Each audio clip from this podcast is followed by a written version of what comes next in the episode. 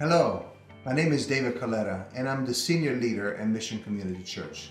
Before you begin watching the Sermon of the Week, allow me to pray that you might encounter God right there where you are. Father, I ask that your Spirit will be present right where people are watching this video. May they be receptive to the voice of your Spirit as they watch. In Jesus' name, amen. From all of us at MCC, may God bless you as you watch this week's message.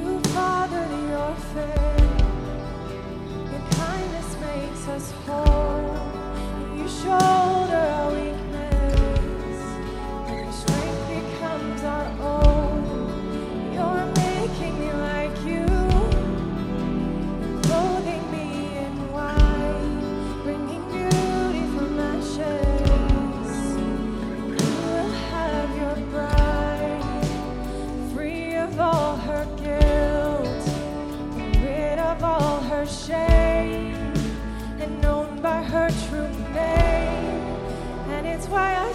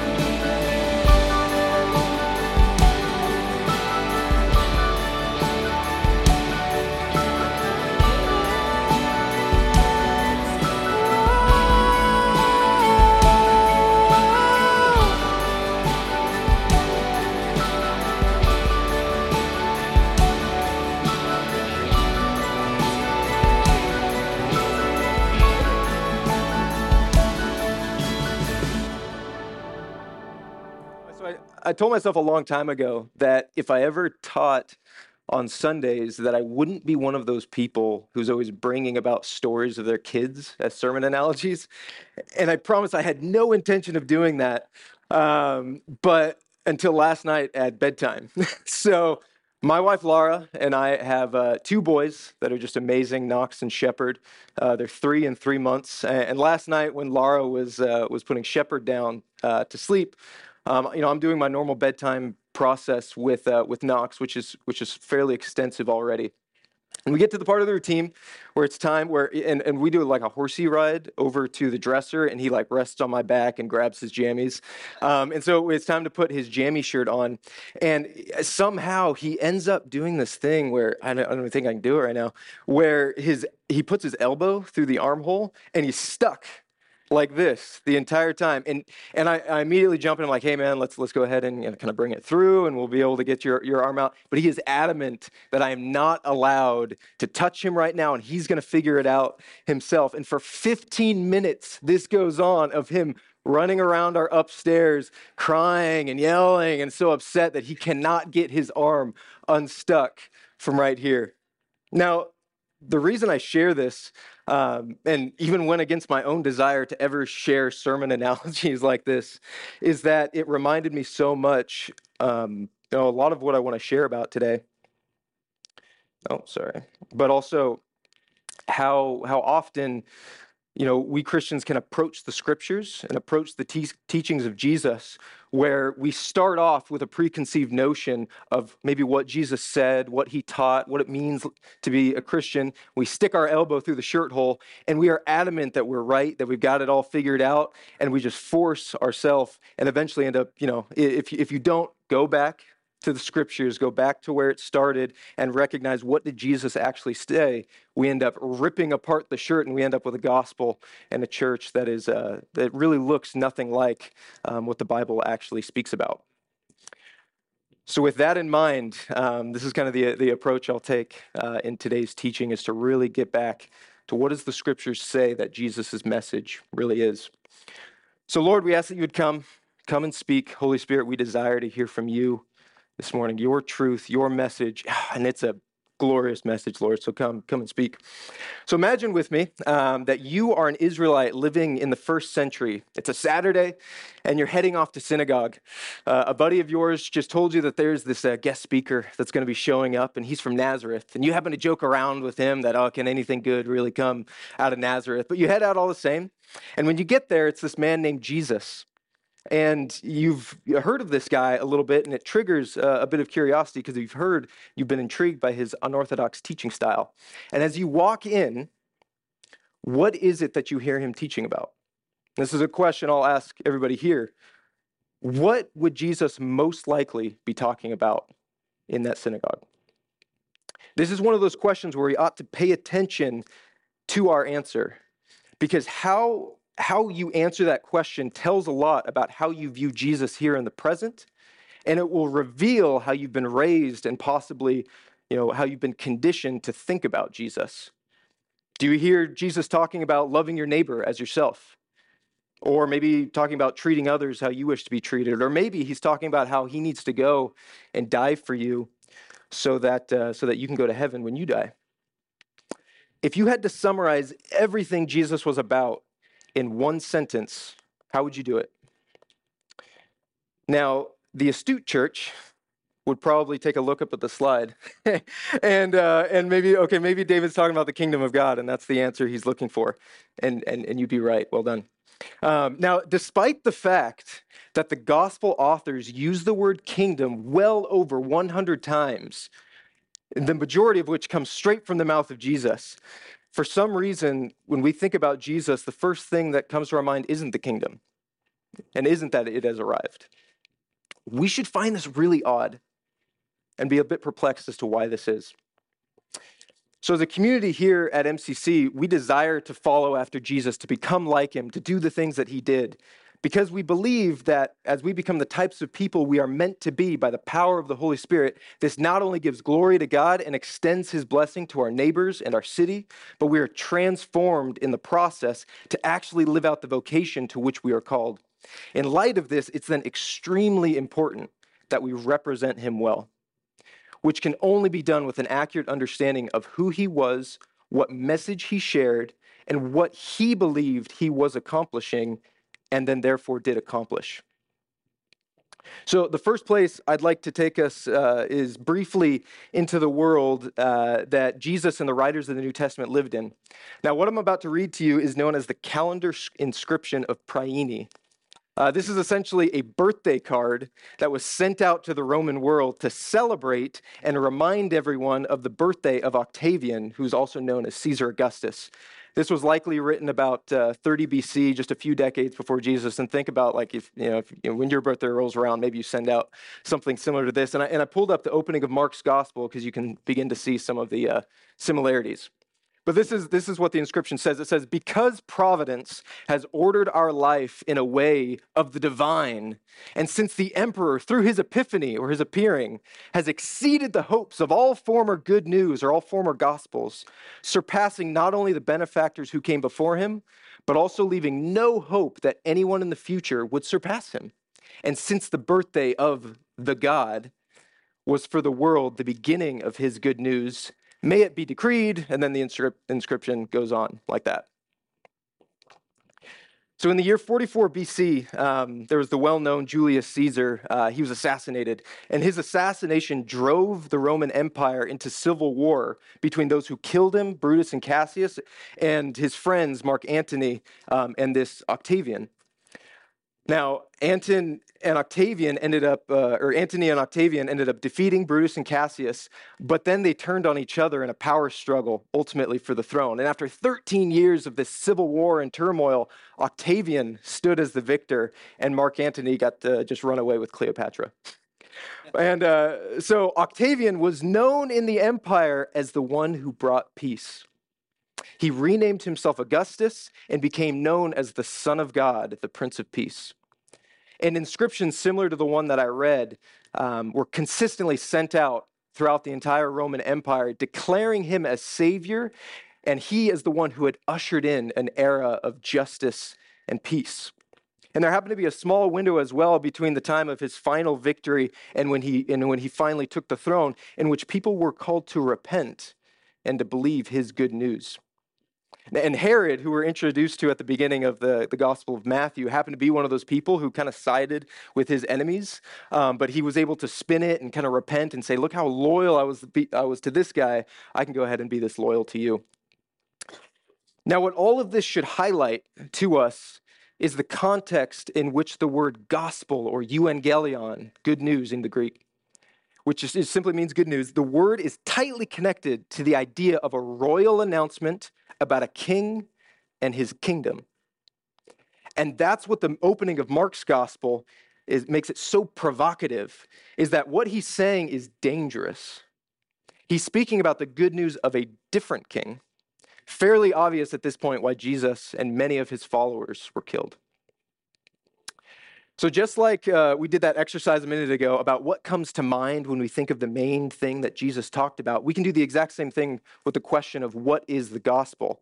If I asked it around the room, um, I'm sure I'd get a whole host of answers. And many times, though, it ends up being summarized uh, something like this You're a sinner who's on your way to hell, but Jesus died on the cross so that you can go to heaven when you die if you believe in him. Now, there's there's a number of things wrong with a summary like this, and it's baked full of so many like half truths and distortions.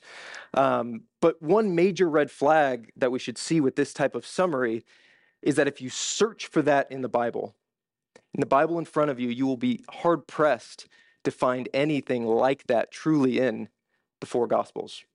Now, please don't hear what I'm not saying, okay? I am in no way saying that Jesus is not the way or that his death on the cross is insignificant. In fact, I'm saying the exact opposite. My intention here is to honor first and foremost what did Jesus believe he was accomplishing and what did the biblical authors intend to communicate? And what we end up finding is a much fuller picture of what is accomplished on the cross and in the resurrection. Are you still with me? All right, good. Cool. Now, uh, the, the best place to start here um, is with what the gospel that Jesus himself actually preached. And if we start there, if, or if we don't start there, we may, we, we may very well end up preaching a gospel uh, that Jesus didn't preach. But lucky for us, if we continue on in Mark 1, um, in, the, in the gospel according to, to Mark, we get that definition of the gospel. It says, Jesus went into the Galilee proclaiming the good news of God. The time has come, he said. The kingdom of God has come near. Repent and believe the good news. So, when we look at Jesus' explanation of what the gospel is, his good news is that a time has come and that the kingdom of God has arrived. These two things. Like I mentioned before, this word kingdom shows up well over 100 times through Matthew, Mark, Luke, and John. And if I haven't made it abundantly clear yet, the kingdom is the thing that Jesus talked about more than anything else. It's the main heartbeat of his mission and his message. Everything else is simply an offshoot of what he believed he was bringing into reality. I would say that there's a strong argument to be made as well that this theme of the kingdom of God is the central thread that connects everything from Genesis all the way to Revelation. But all of this begs the question what on earth is the kingdom? And what does it mean when a Jewish prophet comes on the scene, let alone Jesus, to walk around saying this? What is up with him saying the time has come? Well, like what time? So, for the next few minutes, what I'm going to do is I'm going to spend some time unpacking these ideas. By doing so, we will discover exactly what Jesus believed he was bringing into fulfillment. And this will then shine more clarity on all the things that he ends up going and doing throughout the four Gospels. But before that, um, first I want to teach you a little trick um, in a way of to responsibly perform biblical theology and attempt uh, to interpret a text and understanding its context. Um, so, uh, can anybody tell me who this is? Puss in Boots. Yeah. Do you know what, what movie? What movie did he come in? Shrek Two. Shrek 2. So in, in 2004, we come on the scene. Shrek was awesome, but the Shrek 2, I, I was reading online, some people think it's the greatest movie of all time. But, um, but anyways, uh, he comes on the scene and he's this like sword fighting uh, cat. Um, but the astute moviegoer would recognize something about this. Who, who is the voice actor for Puss in Boots? Antonio Banderas. Now, is there ever anywhere else that we've seen Antonio Banderas play some master swordsman? Mask of Zorro. Yes. So the average moviegoer is going to come and they're going to see Puss in Boots and they're like, oh, this is a cute cat playing a sword. I don't know much about him. Ah, but the someone who's been paying attention and loves their movies will say, I've seen this before let me go ahead and take the Mask of Zorro and map that on to my understanding of who Puss in Boots is. And now I have the background, and now I really know what this guy is all about. Okay? So Puss in Boots gets to be our guide then, and because this is exactly what biblical authors are doing. Um, they they were raised on these scriptures. Jesus was raised on these scriptures, and they they have the idea that you have been paying attention, that you have read your Bible, and that you have recognized these themes that are developed and can then map them on when they use certain words. Um, you know, the, the Bible is, is not a children's book, it is, uh, some intense. You know, hardcore literature and stuff, but they they are asking you to do this to map on what's talked about in the story so far to really glean its meaning. So something um, uh, before I get started here, as we as we unpack some biblical theology, is um, I just want to this will serve as like my bibliography for the teaching today. Um, I've been deeply impacted and influenced by the work of of N.T. Wright um, as well as Tim Mackie and the Bible Project. So if you walk away with one thing today, I would hope you know go and check out the Bible Project videos. They're these great like five minute synopses, but even better, their podcast episodes are like two to twenty hours worth of content where they're unpacking how they created like a lot of these five minute videos. It's you will be blessed uh, in this church through ingesting that content. I promise. Um, great stuff. But as I alluded, alluded to earlier, the first instance in which we see God's kingdom appear in the Bible, like, like where, where would you say that is? Where's the first place that you would see that? Well, like many times, when we, when we ask that question It's Genesis 1. It's page one of the Bible. And we're introduced to this picture of a God who is a royal artist. He is creative and he is wise. He is powerful enough to breathe and to speak a world of order into beauty and in existence. In the ancient reader's mind, this would immediately call to attention kings who speak and their orders are followed. A pharaoh says, Go build me, build me a pyramid, and it happens. So in this, but but what is utterly unique about this king is that in the world he creates that is full of potential, he desires to share it. And not just to allow others to enjoy it, but to share ownership of it as well. And who are the unique creatures that are installed as his co rulers? Yeah, it's the humans. They are given responsibility to steward and to rule God's world on his behalf. And when we do this, we image him. This one, I think. Yeah, that one. So, this is what we get uh, in verse 27 of Genesis 1. So, God created mankind in his own image. In the image of God, he created them. Male and female, he created them. God blessed them and said, Be fruitful and increase in number, fill the earth and subdue it, rule over the fish in the sea and the birds in the sky and every living creature that moves along the ground. Now, what's being used here is king and queen language to rule and to reign. These are things that kings do. And in the ancient times, it was only the kings that were called the image of God. So, from page one, Genesis is making a radical statement about the nature of human beings. In every other culture at this time, the king was the image of God, and everyone else was just cheap slave labor. But not with this God.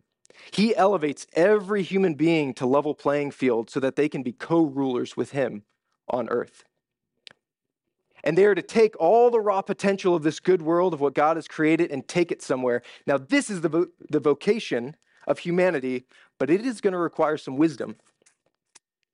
There will naturally be decisions that need to be made about what is the good direction to take the world and what is the not good direction to take the world. So you, you probably know where I'm going here. The humans are faced with the choice to decide how will they go about ruling and stewarding this creation Will they glean wisdom from God and trust His definition of what is good and what is not good? Or will they seize the opportunity to define it for themselves, even at the expense of others? And unfortunately, this is exactly what happens when we go on to Genesis 3. We see humans deciding to rebel against God's rule, overthrow his kingdom by redefining good and what is not good as how they see fit. Humans are then depicted as setting up an alternative kingdom, which gives us that central conflict throughout the entire scriptures that needs to be sorted out. How is God going to respond when his world has been taken over by human kingdoms that are introduced here? And this plays out all the way to Genesis 11, which is the culmination of, of human kingdoms in, the in the nation of Babylon. So, what is God going to do? What he does is he enacts a plan to reestablish his rule and his reign over these kingdoms of the world. He alludes to this very early on in a prophecy in Genesis 3 that the seed of the woman will one day crush the head of the snake, which is really the root of all that rebellion.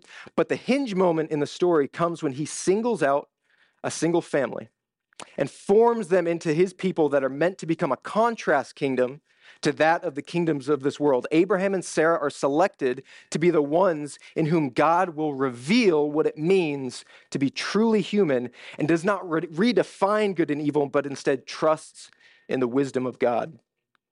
And he says to them in Genesis 12, I will make you into a great nation. I will bless those who bless you. Those who curse you, I will curse. And every nation on earth will be blessed through you. And God calls Abraham to lead a new people group into the midst of a growing violence and injustice, but not just with the intention of removing this family from the world. No, but specifically to be a blessing to the world. God intends to extend his blessing through them that the entire world can be blessed and return to their original vocation of image bearers of the God which naturally leads to ultimate human flourishing. This is what it means to be the people of God. Are you still with me? You still there? All right, cool.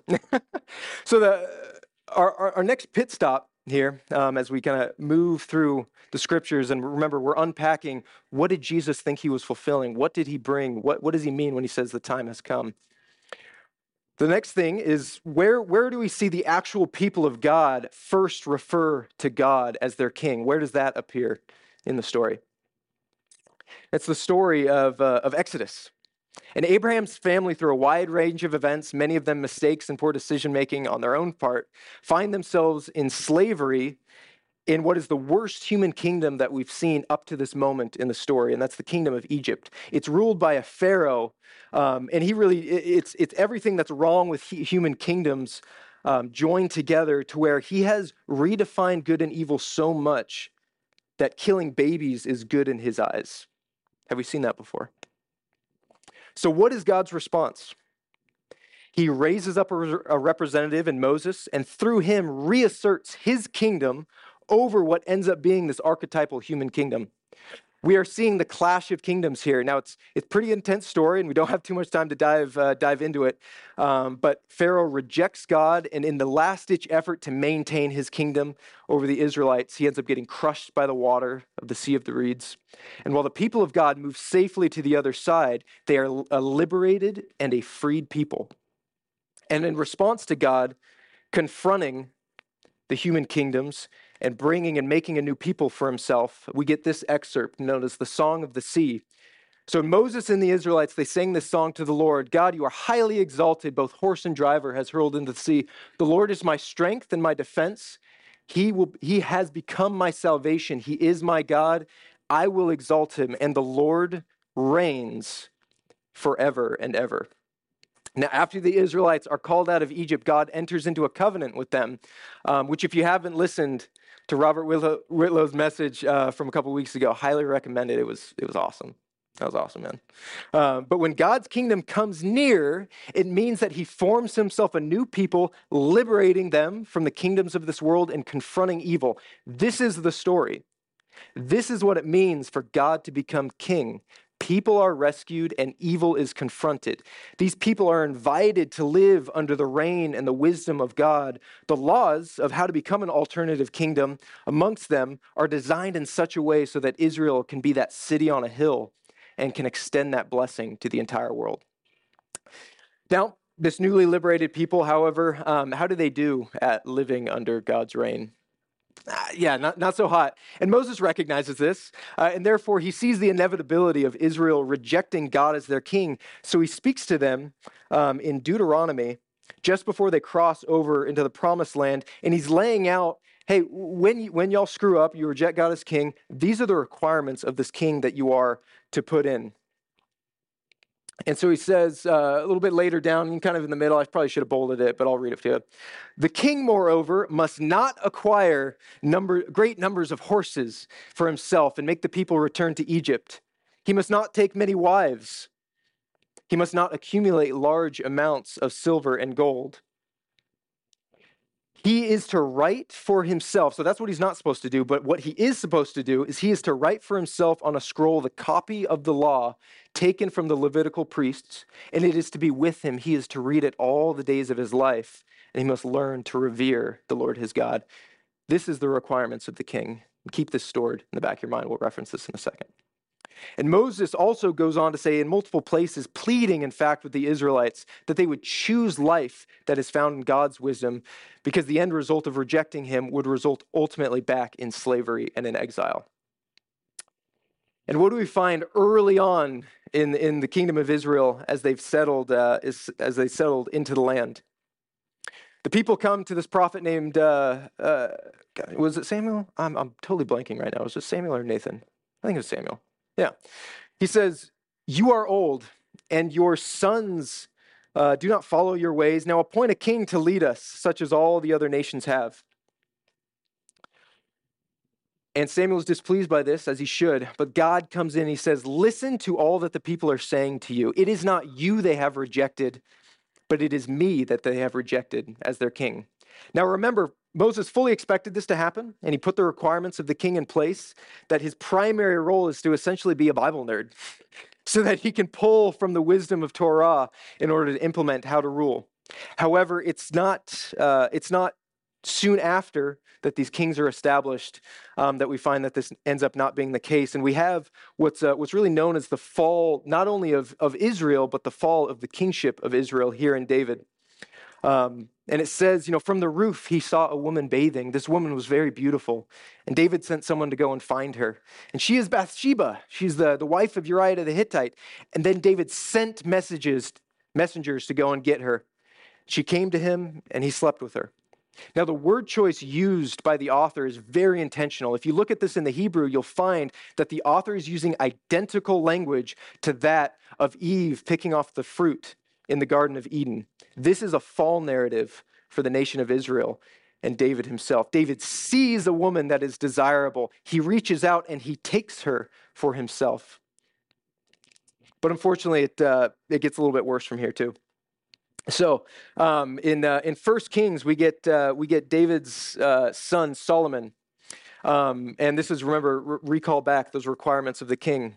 It says that the weight of the gold that Solomon, Solomon received was nearly 666 talents, 200 large shields of hammered gold, 600 shekels of gold. It's a lot, a lot of gold. Nothing was even made of silver. He had so much gold, they didn't even need silver in his days. And where did, uh, did Sol- Solomon accumulated some horses too? And where did he get those horses? Well, he went back to Egypt and he got them. Remember, that's exactly what he was told not to do.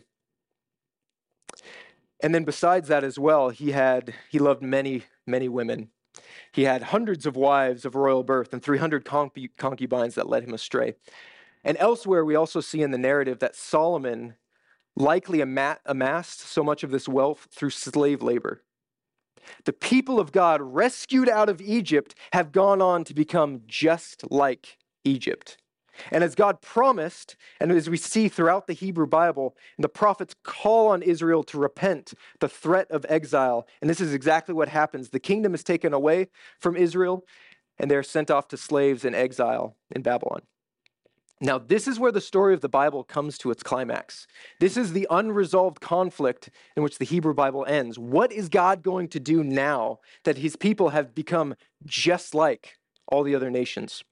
Now, I mentioned that the prophets were constantly warning Israel and calling for their repentance, but they also offered, um, they offers a message of hope that they would be able to come out of exile. And this is what makes the scroll of Isaiah, if you've ever read that, so wonderful. And you see this play out in the, the first 39 chapters. It's very much warning about exile to come if they do not repent. But from chapters 40 onwards, the tone shifts and this is where we see a hope that is written to a people that are already in exile, speaking of how God will come and rescue them.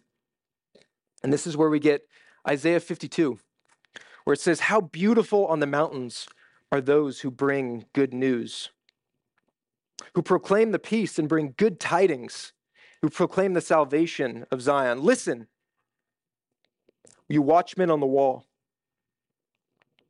The Lord will lay bare his holy arm in the sight of all the nations. The Lord himself will come in his power and pull them out of exile and provide them freedom. So, what is depicted here is that the battle is going on in Babylon, and a watchman on the wall is looking for any sign of hope. And off in the distance, he sees someone running and bringing good news that our God reigns. He has laid bare his holy arm to rescue his people out of exile. This is the hope, if you're a first century Israelite, that you lived on and how many, to- many times, uh, you know, they, they recognized that they weren't in Babylon anymore, but they were just under the boot of a new, of a new king, of a different kingdom. They were still in exile. But the confounding thing about Isaiah, and as we see in the other, some of the other prophets as well, is that there is another image given of how Israel was to be rescued out of exile. And that's the picture of the suffering servant. We see the four servant poems in Isaiah. You see, Isaiah declares that God would come again in a new and surprising way to reassert his rule and his reign. But also in Isaiah, you have an announcement in chapter 42 where we're introduced to a servant of God. And God says, Here is my servant whom I uphold. He is my chosen one in whom I am very pleased. Notice that. I have put my spirit upon him, and he will put forth justice to the nations. So there's a promise that God himself will come again and reassert his rule, but there's also a servant who would come and reassert God's reign, one empowered by the Spirit to bring justice to the nations. And this will be a day of the Lord that cannot be undone. In the final servant poem, in Isaiah 52 and 53, we see a fuller picture that really encapsulates much of what is spoken of this figure uh, in the other three poems. And it's not insignificant as well that this occurs immediately after this, this good news message um, that's shared here. And what it says See, my servant will act wisely. He will be raised and lifted up and highly exalted, just as there were many who were appalled at him. His appearance was so disfigured beyond that of any human being, and his form marred beyond human likeness. So he will sprinkle many nations, and kings will shut their mouth. Who has believed our message, and to whom has the arm of the Lord been revealed. He was despised and rejected by mankind, a man of suffering and familiar with pain, like one whom people hide their faces. He was despised as we held him in low esteem. Surely he took up our pain and bore our suffering, yet we considered him punished by God and stricken and afflicted by him. But he was pierced for our transgressions, he was crushed for our iniquities. The punishment that brought us peace was on him, and by his wounds we are healed. We all, like sheep, have gone astray. Each of us turned to our own way, but the Lord has laid on him the iniquity of us all.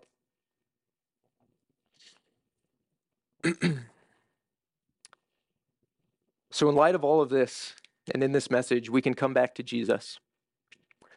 And, you know, just like Israel under Pharaoh, you know, they're now under a new kingdom. They're all now in exile to Rome. And Rome doesn't take too kindly to liberators. You see, Jesus was not killed for being a good moral teacher, which our culture seems so intent on reducing him to, but for claiming to be a king coming to liberate his people. And now we can come back and we can unpack what Jesus says in Mark 1.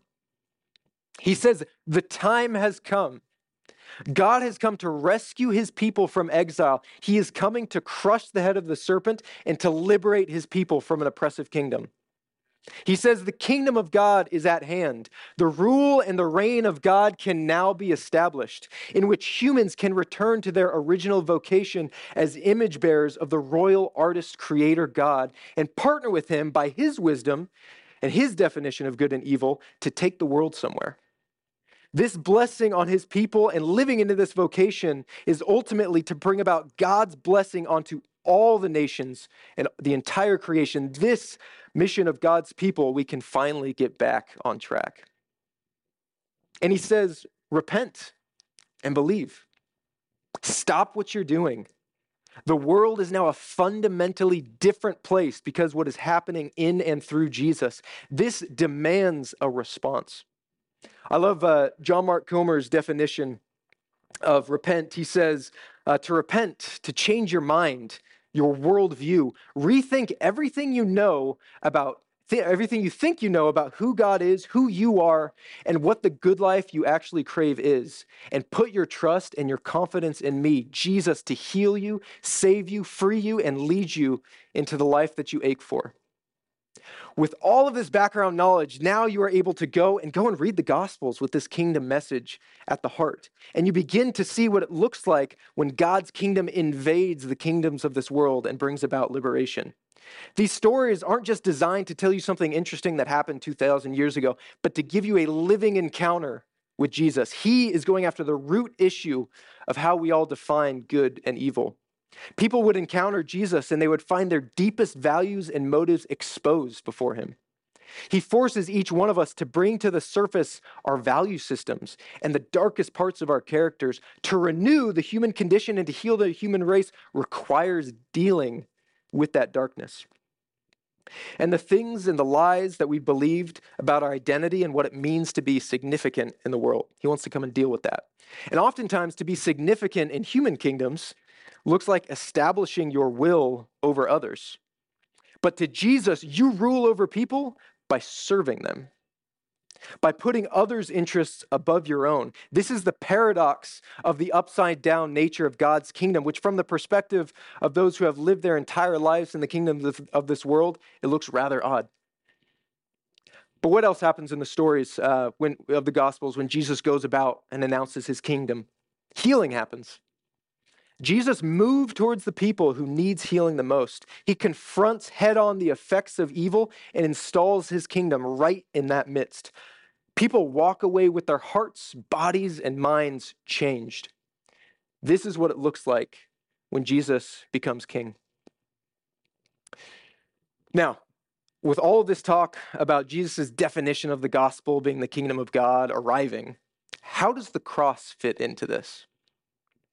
When we look at the gospel through this lens of the kingdom of God being here, which, which my conviction is that uh, this is what we should glean from the text, we still get the cross as the central act and climax of this grand story. But now we no longer see it through the lens of an angry God who is justified to send humanity to hell. And that um, somehow he ends up being pacified by taking out his wrath on Jesus. Instead, what we see is a creator God coming as a human in Jesus to liberate his people from the darkest kingdom of all that has held them in bondage, and this is sin. And what he does is he lures out the enemy and the enemy's greatest tactics man made rebellious kingdoms like Rome, corrupt religious institutions represented by the temple in the first century. And these institutions say, We have no king but Caesar. Jesus on the cross takes on also the final and the final weapon the enemy has to throw at humanity, which is death itself. And what comes out of it? Jesus rises from the dead.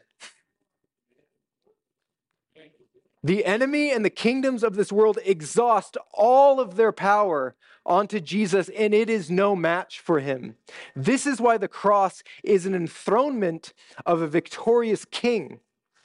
And when we recognize it in this light, Matthew 20 ends up making so much more sense. It's this moment where James and John's mom comes and says, "Hey, can you go ahead and do this for my um, for my for my boys?" And she says, "Grant that one of these two sons of mine will sit at your right and your left in your kingdom. And Jesus says, You don't know what you're asking for because, because of how I'm going to install my kingdom. To sit at my right and my left is not for me to grant because who was se- seated at Jesus' right and his left? The robbers next to him on the cross. This is his enthronement as king. This is how God becomes king. It is through suffering and serving and dying for the world. However, without the resurrection, we simply end up with a fraudulent Messiah and a failed attempt at liberation. But with the res- resurrection, we see the victorious King who took on our iniquities, knowing full well that despite the very real scars that he would receive, this would produce an even far more real kingdom and new creation on the other side. This victorious king not only liberates us, but ushers in the first fruits of the ultimate hope of a fully one day realized kingdom that is new creation. And this is the significance of what we watched last week uh, in our baptisms. In the same way that the Israelites passed through the Sea of Reeds and came out the other side as a people liberated from bondage and slavery into a new people in God's kingdom, we agree with Jesus that what he did paved the way for us truly to be a new creation underneath his lordship. All right. Well, thank you so much for letting me for letting me speak today. Um, I'd like to leave us with just uh, a few a few final thoughts. So one um, one appropriate response, I believe, uh, to this message is honestly just to simply spend some time with Jesus.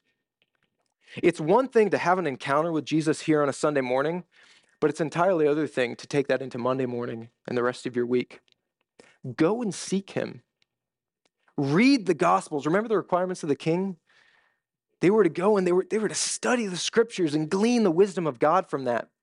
The God of the universe has moved into the neighborhood and a response is required. Number two, so despite you know everything I've shared today, it's fairly obvious that we are not living yet quite in a world in which all of this kingdom is fully realized. King Jesus is on the throne, but his methodology to bring about obedience to his kingdom is through love and not power. And it, might work a little bit slower, but it's so much better. We've already seen what the kingdoms of this world do.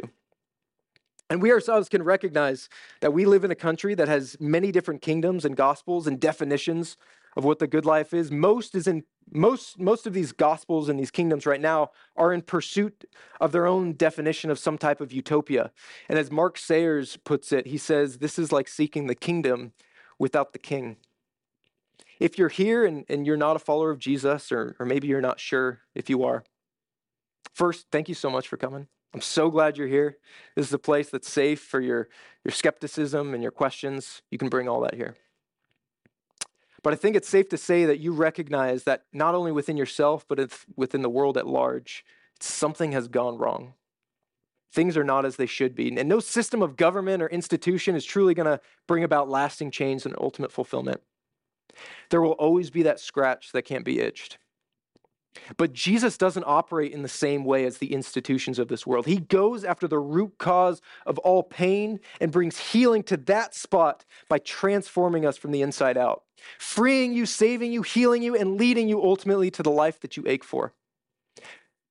If you desire today to experience that wholeness, I invite you. I think Jesus invites you to change your life forever. Don't let the moment pass. I would happily pray for you. I know there's tons of leaders that would happily talk through these things and pray with you. So please, you know, if this is something you're, you're curious about, yeah, bring those questions up today.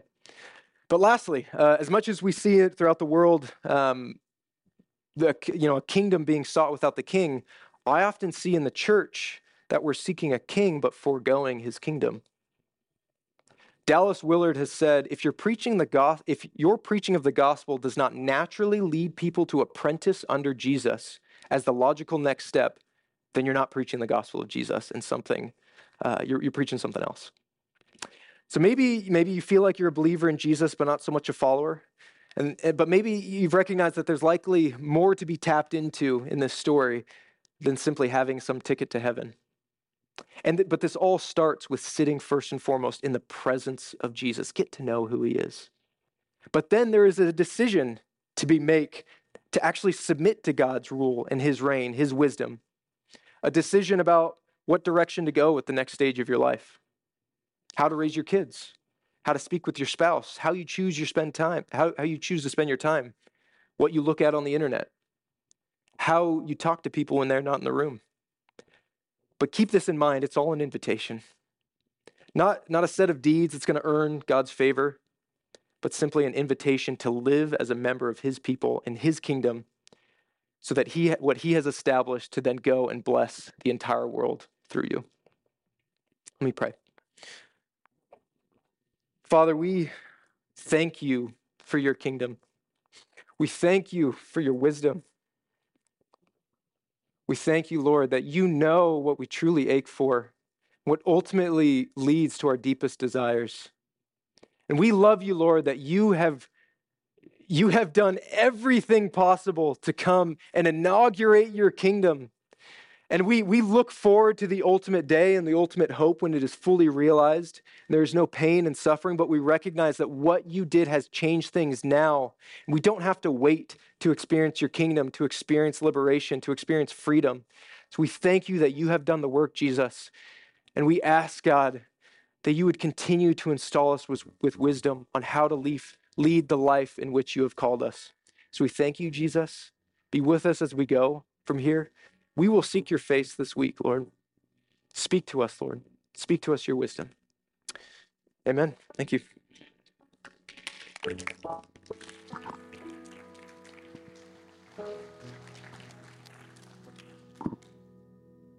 Amen.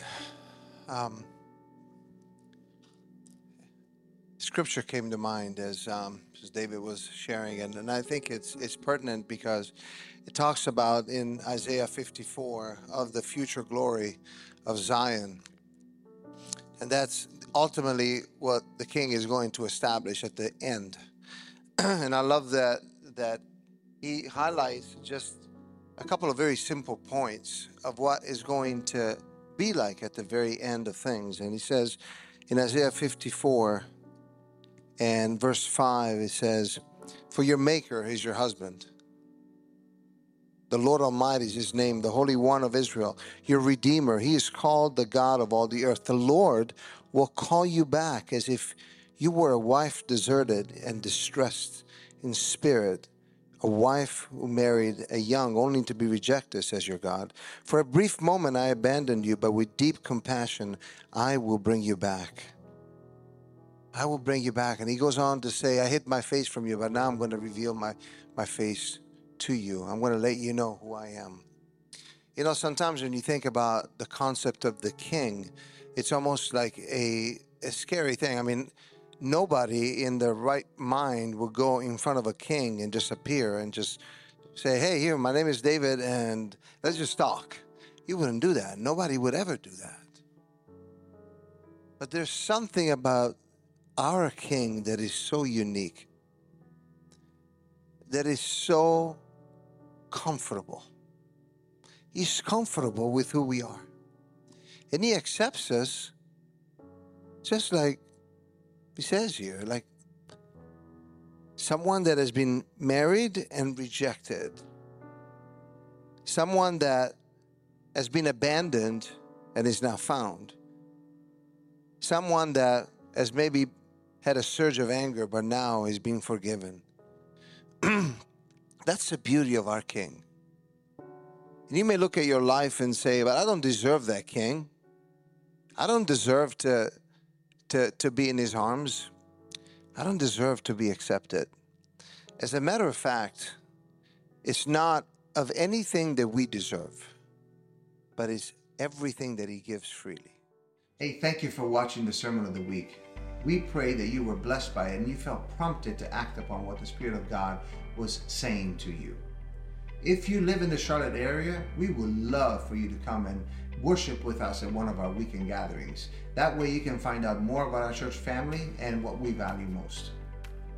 We encourage you also to give to our ministry so that we might continue spreading the gospel of Jesus to our city and throughout the world. To do so, you simply go to missioncommunity.cc, click on the give button, and the rest is simple. Lastly, I would encourage you to check out the remaining content on our YouTube channel. And don't forget to subscribe. That way you will receive all of the reminders for fresh content that we put out. Have a wonderful rest of your day. May God bless you and thank you again for watching this week's message.